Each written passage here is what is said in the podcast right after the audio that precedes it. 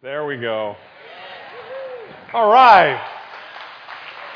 I just had an extra minute to fill, so that was it. Because we don't have a video today. We meet around the table and we try to come up with videos.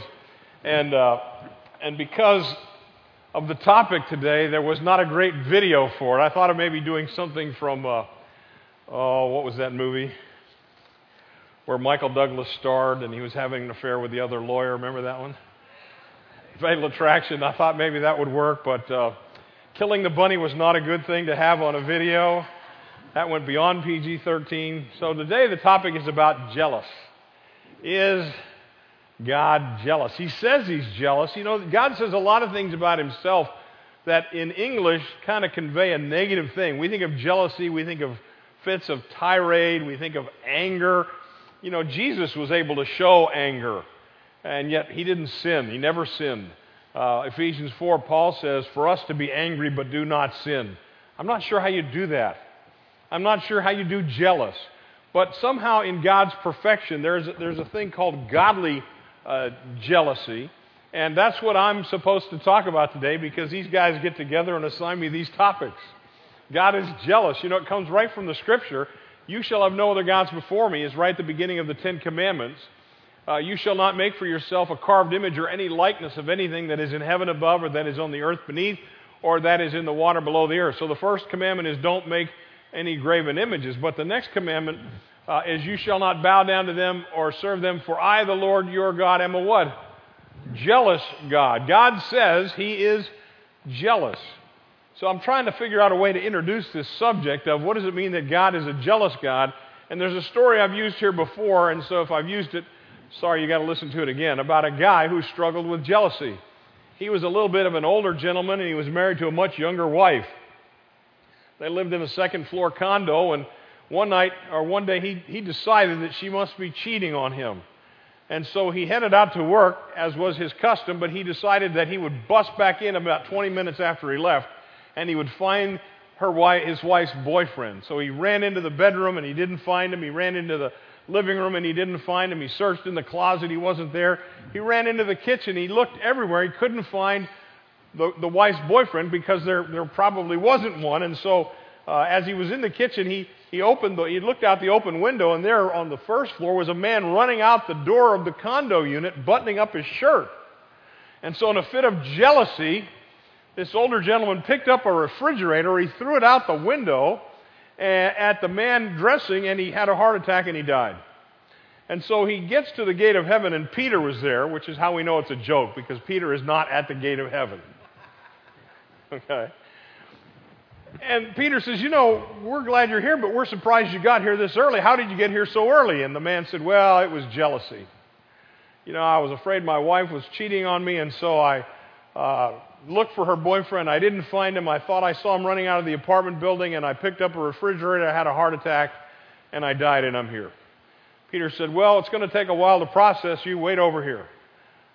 There's a second guy in line. He said, man, we're having a run on this. We weren't expecting you either. How did you get here so early? And the man said, well, I'm not sure. I was late for work, and I was running out of my apartment building, buttoning up my shirt to get to work, and a refrigerator fell on me.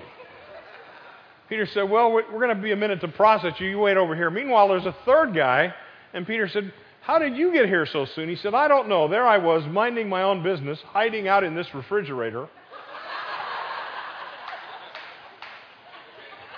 And see, for us, jealousy is almost always a negative connotation. And yet God says that he's jealous.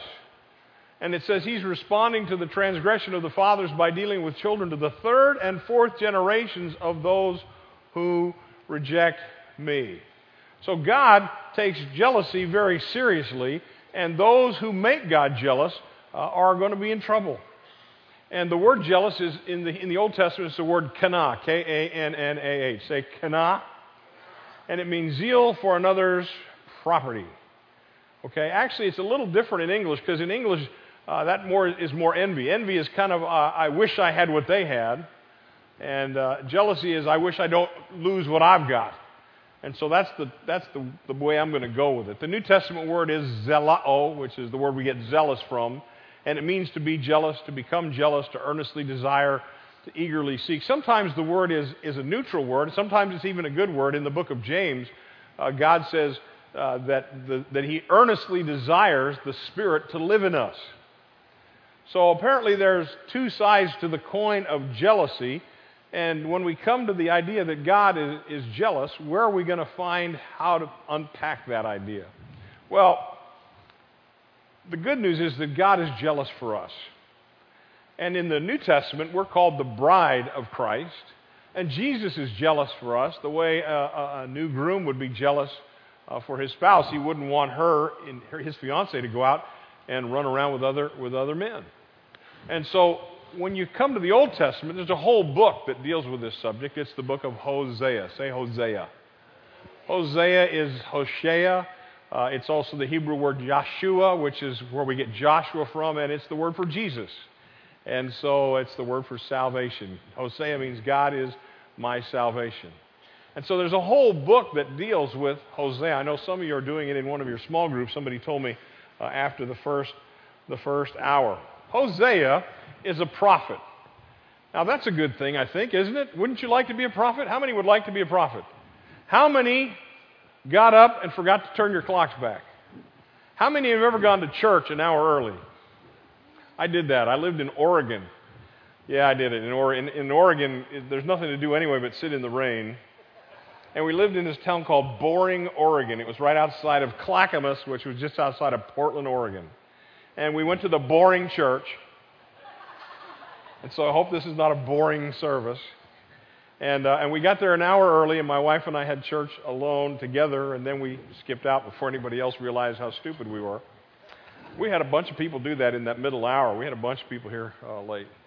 But in the book of Hosea, we read this in chapter 1 and verse 2. When the Lord first spoke through Hosea, the word of the Lord came upon Hosea. Up until this time, he was not a prophet. He was living in the north. The land of Israel at the time of Hosea was divided into two parts, the north and the south. Say north and south. North and, say it again, north and south. The north and the south separated one from another in the year 931 BC. Say 931. And from 931 until 722, there were actually two nations of Israel, the north and the south. The north took 10 tribes in the rebellion, and so they kept the name Israel. The south only had two tribes, and so they kept the name of the larger tribe, which was Judah. And from 931 until 722, there were two nations of Israel. One was called Israel and one was called Judah. The north was called Israel, the south was called... And when did they split? 931. And in 722, the nation of Israel, the 10 tribes in the north, get kicked out of the land. They are scattered for the rest of their history. They never regroup as a nation and never live in the land and serve the Lord. And it's just before 722 that Hosea writes. And he writes because the Lord spoke through him. Imagine that. You're Hosea. You're minding your own business. You're living in a very ungodly country. They're practicing every kind of false worship. And the Lord says, Hosea, get up and pronounce my goodness to Israel. Right? I'm going to be a prophet. Hooray! No, look at what God says to Hosea. Go marry a prostitute. Huh? Huh? Are you sure? You know, like in the words of Don Dodge, could I see some identification? Are you really God? I had a dear friend who's passed away now, but he did a sermon one time on the call of God, and he specifically dealt with the prophets. God calls the prophets to do some pretty amazing things. You know, he called Jeremiah to live in a pit and go bury his girdle. He called Isaiah to walk around naked, or in the South it's naked. You know the difference. Naked is when you don't have your clothes on. Naked is when you don't have your clothes on and you're up to no good. He calls Hosea to marry a prostitute. What is up with that? The conclusion of my friend's sermon about the call of God was, God, don't call us, we'll call you. Sometimes God calls people to do some pretty amazing things.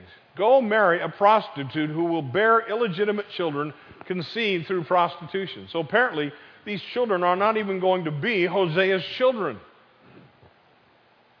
Here's why. Because the nation continually commits spiritual prostitution by turning away from the Lord. Wow. So Hosea, here's what I want you to do. I want you to become an object lesson. Your life is going to illustrate what the nation of Israel, those 10 northern tribes, is like. They're committing spiritual prostitution by worshiping every kind of false god. We've talked about these gods from time to time. They're mostly called the Baals. Say Baals. The real pronunciation is Baals. And they involved sexual immorality. They involved prostitution. They sometimes involved child sacrifice. They involved a lot of things having to do with festivals under the heavens. Baal was the god of heaven. And the people of Israel in the north were corrupted by the nations around them. And they were following these Baals. If you ever get a chance to go to Israel, and the church does a trip all the time, your trip is November, go. And you'll go to a city called the city of Dan, and in the city of Dan there's a high place that's been excavated. The same Jewish archaeologist has been excavating in this city for 44 years. He's over 100 years old. And they've got this high altar. It's about twice as high as the stage and about half as wide. But on there they used to do things like temple prostitution and burn incense and offer children and all sorts of immoral. But they also tried to worship the Lord. They wanted to have it both ways.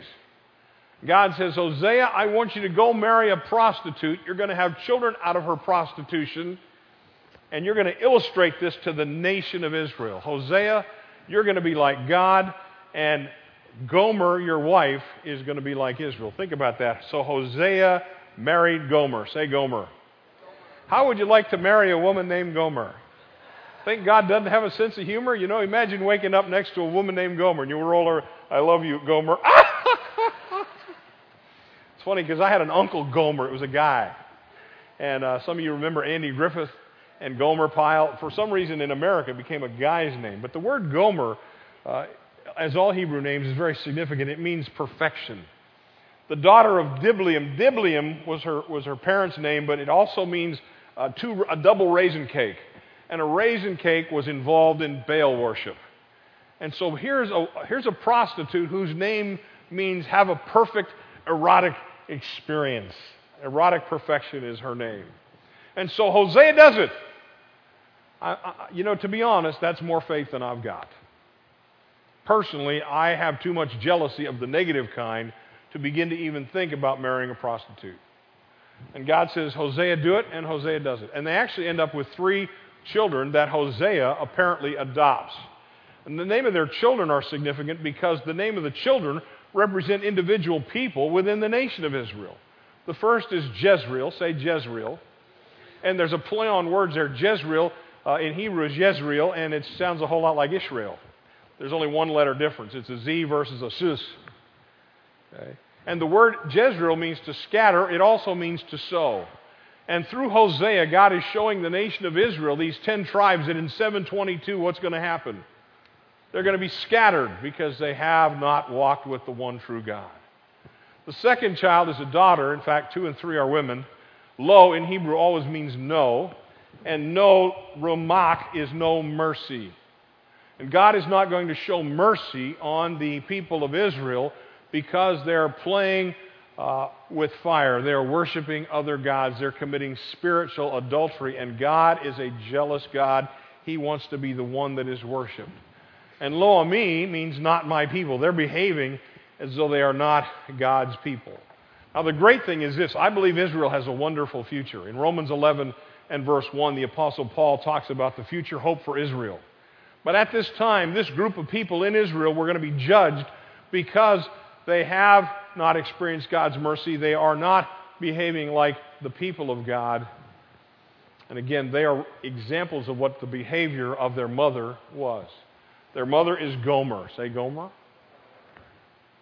Let me show you what Gomer was involved in. Spiritual prostitution. If you read Hosea 2, there's a whole chapter on what Gomer was up to. And again, Gomer is representing the nation Israel. She'd been a prostitute. Israel is doing this. For their mother has committed adultery. She who has conceived them has acted shamefully. For she said, I will seek out my lovers. They are the ones who give me my bread and my water, and my wool, and my flax, my olive oil, and my wine. See, Israel was experiencing great prosperity. But Israel was mistakenly given credit to these false Baal gods and saying, this is why we're prosperous. Sometimes it worries me that as a nation we have too much prosperity. And sometimes we begin to think that our prosperity is a result of our intelligence or our work ethic or our blessing from God, and that's really what it's from. You know, God has blessed our nation incredibly, and He needs to be the one that gets the credit. The first step of all of the financial courses, be it Dave Ramsey or Crown Ministries, is to realize this one thing: God owns everything. If you can understand that God owns everything, you'll know the source of every blessing. James again says, every good and perfect gift comes from God. The problem is, until now, verse 8 says, she has refused to acknowledge that I, God, was the one who gave her the grain, the new wine, the olive oil, and that it was I who lavished on her the silver and the gold, which they are used in worshiping Baal. They're taking this blessing of God in the 10 northern tribes, and they're not only worshiping the false god, they're worshiping the false god with the goods that God gave them. And so God is not happy with this. It continues, verse 10, soon I will expose her lewd nakedness in front of her lovers, and no one will be able to rescue her from me. See, again, under the Jewish law, if you were caught in the act of adultery, you were driven out of the camp and stripped naked. In this point, it was naked, not naked. And no one would have anything to do with you. See, in our culture, we celebrate adultery. We celebrate sinfulness like that. And unfortunately, this is going to be a problem for Israel. God says, I will put an end to all her celebration, her annual religious festivals, monthly new moon celebrations, weekly Sabbath festivities, all her appointed festivals. They're taking the material things and they're corrupting the true religion of God. Verse 13, God says, I will punish her for the festival days when she burned incense to the Baal idols. She adorned herself with earrings and jewelry and went after her lovers, but she forgot me, says the Lord. See, that's why God is jealous, because Israel has forgotten Him. God has created Israel to be His people, Ami. Now they're Lo-Ammi. I don't know why, but sometime in eternity past, God, who was fine without us, said, you know, I'd like to be a part of a family. God says, I want to have a family. I want to be in relationship with people. They're going to be my people. Unfortunately, in Genesis 3, they are in trouble because of sin. And the story of the Bible is how God overcomes that sin because of His godly jealousy. Because God loves His people so much that He provides them with so much, He's willing to do something about their sinfulness. And so in verse 14, God says, however, in the future, I will allure her. I will lead her back into the wilderness and speak tenderly to her. See, you wouldn't speak tenderly to a prostitute. But God says, after a period of time, I'm going to love Israel again. In fact, in verse 15, He says, from there I will give her back her vineyards, and turned the valley of trouble into an opportunity of hope. The valley of trouble is the valley of Jezreel. There she will sing as she did when she was young, when she came up from the land of Egypt. At that time, declares the Lord, you will call me what? My husband, and you will never again call me my master. See, that's because God is a jealous God, and He loves Israel with a correct and a proper and a godly jealousy. And so there's a time when they sin, and as a nation He kicks them out of the land, and there's a time when He brings them back to the land, and He loves them, and they all live happily ever after, right? Well, that would be okay if the book ended there. And that would be okay if the Old Testament ended there. But you know what happens in Hosea chapter 3?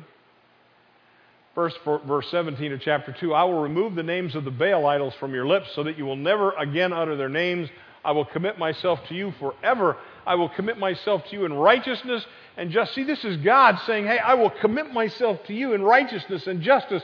And I love that word, steadfast love and tender compassion. I will commit myself to you in faithfulness. Then you will acknowledge the Lord. See, the reason God does all this for Israel is because He loves Israel. He loves His people. And His people ought to respond. But over and again, they don't. And so now we go back to the illustration of Hosea and his wife. And you know what happens in Hosea chapter 3? This, the Lord said to me, "Go show love to your wife again, even though she loves another man and continually commits adultery." So apparently Hosea marries this woman, raises her children, and now she leaves him to go back to a life of adultery and fornication. So he pays for her, verse 2. "I paid 15 shekels of silver and about 7 bushels of barley to purchase her." You know what that's the price of, by the way? That's the price of a dead slave. In the Old Testament, if your ox killed someone else's slave, you had to give them 15 pieces of silver and 7 bushels of barley. And apparently Hosea is so used and abused and unattractive that no one else will have her. And here Hosea the prophet buys her back. "Then I told her, you must not live with me many days. You must not commit adultery, or you must live with me many days. You must not commit adultery or have sexual intercourse with another man, and I will also wait for you." I mean, that's love that is unconditional. That's love that I'm not sure I can get my arms around. And yet that's the love of God for Israel, and that's the love of God for us. Because again, the book of Hosea is a picture of how Gomer and Israel are the same. Gomer is the wife of Hosea, and with that she commits spiritual idolatry, and Israel is the spiritual wife of God. Gomer is a harlot. Israel is a spiritual harlot. Gomer has illegitimate children, and Israel is full of unfaithful children. And see how great the picture is of God's love. That's why God has the right to be jealous, because God loves with that kind of love.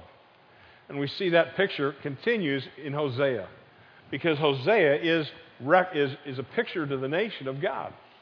He's in agony over Gomer's fornication. God is in agony over Israel's idolatry. This is my favorite. Hosea continued to love Gomer because of this word here.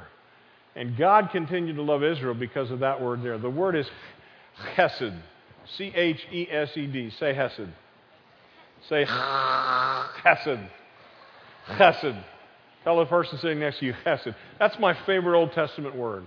It means loyal love. And every time in the Old Testament you read the word loving kindness, it's the word chesed. It's the love that doesn't give up. It's the love that does not quit. And therefore, God does not allow Hosea to divorce Gomer, and he does not forsake Israel. Hosea purchased and forgave Gomer. God will purchase and forgive Israel.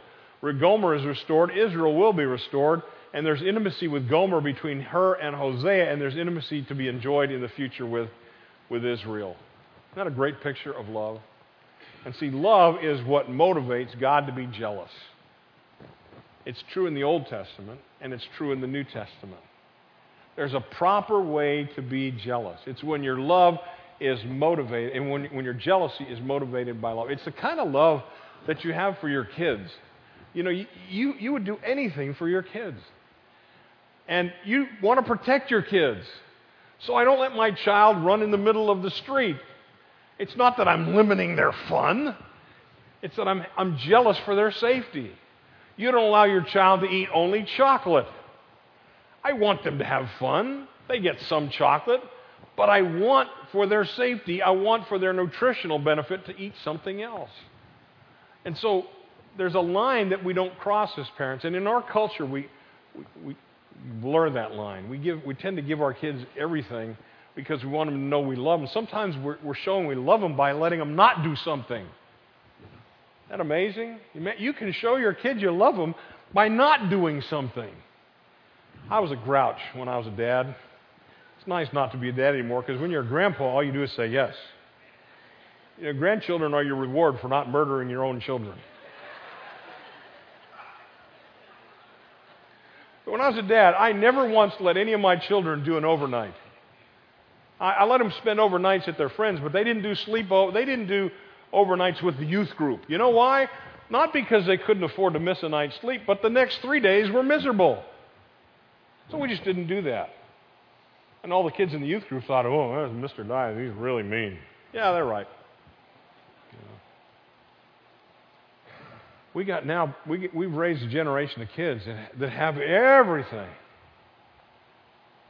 You know, when my kids were in high school, it's not that many years ago, cell phones weren't even invented.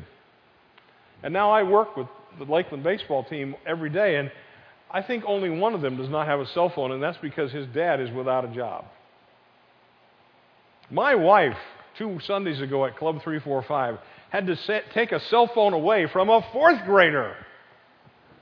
What's a fourth grader doing with his cell phone? I'll tell you what he's doing, he's texting. And then they allow their kids to get online. And if your kid's getting online with a cell phone, they're seeing stuff they don't need to be seeing. And as a parent, I'm jealous to protect them from that. There are things I don't want my kids to see and things I don't want my grandkids to see. I'm jealous in a good way to protect them. And that's how God is jealous toward us. The New Testament has a wonderful verse in it. 2 Corinthians 11:2, Paul says this, I am jealous for you. That's the people in the church at Corinth. I am jealous for you with a what? A godly jealousy, because I promised you in marriage to one husband to present you as a pure virgin to Christ. See, that's what the goal of the church is to, we want to be presented as a pure virgin to Christ. We talked about this when we take communion. When we take communion, we're promising to stay faithful and pure to our groom. Jesus is our groom. He's away building a place for us. He's coming to get us, and when he does, we'll be united with him. But we don't want to go into the bridal chamber as a prostitute. We don't want to go into the bridal chamber as one who's just corrupted. And so Paul says, hey, and Paul writes to the Corinthians, and they were a very shady bunch. But once you come to faith, you know, God has a jealousy for us. Well, the question is, what do you do with that? What do you do with that? I think one is, remember, God loves you with a loyal love. What's the word again? Chesed. After the service, one of the men in the last service came up and said, I have a granddaughter named Chesed, they call her. Chesed. I think that's a wonderful name. I gave all my kids Hebrew names. I'm a big fan of Hebrew names because they always mean something. I love the word chesed. It means loyal love. Do you know how much God loves you? He loves you so much that he had one perfect son, Jesus, who never sinned, and he sent him to die on the cross in your place. And that's why I want to live for him. It's not just because he loves me, but I want to live a life of thankfulness for him. That's not always easy. In fact, there's never a time when we don't struggle with sin. And in my own family, this became a reality this week. I won't tell you who it was, but a person in my family had someone cheat on them this week. It wasn't Gwen and me. We're great. But a person who I care about deeply, I actually saw their spouse leaving an eating establishment holding hands with another person. And this is a person who sings in the choir. This is a person who claims to be a child of God. It just breaks my heart. And if it breaks my heart, think what it does to our Heavenly Father's heart who loves us completely. Just part of me wants to get vengeance because they've hurt my relative. God's not about vengeance. God's about fellowship. God wants to bring us back into fellowship with him the way Hosea went and brought Gomer back into fellowship with him. So our job is to be faithful. What does that mean? That means that I need to get rid of anything that's coming between God and me. This is the week of March Madness. I'll probably fill out a bracket. I'm terrible at it, but I do it anyway.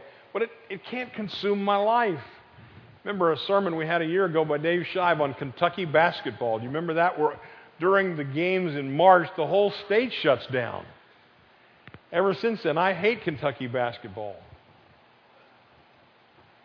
But if Kentucky basketball or any basketball is coming between you and God, then you're committing adultery, and God is jealous to have you back. It might be pornography. You're saying, oh, man, I'm just... You know, what you're saying when you're viewing pornography is, hey, God doesn't love me. God doesn't want what's best for me, or he'd let me do this. Any sin is that way. Any sin says, hey, God is not good enough to let me do this sin, so I'm going to do this sin. God is so good. God is so loving. And that has to be answered once for all, which it was at the cross. If you ever doubt the love of God for you, remember what he did for you at the cross. He forgave your sin. He promised you eternal life. He wants to be in complete and perfect fellowship with you forever. But we struggle with sin. Lust of the flesh, lust of the eyes, pride of life. All those things that come between God and me keep me from enjoying the love of God that he has for me with a perfect jealousy. And so I'd like us to focus on this last verse. And as the band comes, I'd like us to just bow our heads and close our eyes, and I'll read it to you. Hosea 2, the whole reason for the book of Hosea. In chapter 2 and verse 19, God says this, I will betroth you to me forever. Yes, I will betroth you to me in righteousness and in justice, in loving kindness, there's our word chesed, and in compassion.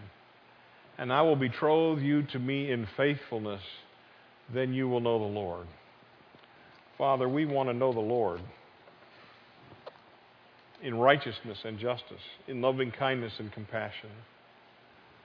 We want to know a God who is jealous in love, who wants the very best for us, a God that we can trust so we can say, I'm not going to do that thing that separates me from my Father because I love my Father too much. I don't want to let you down. Father, even now in the quietness of the moment, if there's anything that's coming between us and you, may we confess that. You said if we confess our sin, you're faithful and just to forgive our sin and to cleanse us from all unrighteousness. Father, I pray you'd cleanse us from the unrighteousness that keeps us from being your faithful, betrothed bride. And we're thankful that you see us as the bride. Until Jesus comes for us as our groom, we pray. Amen.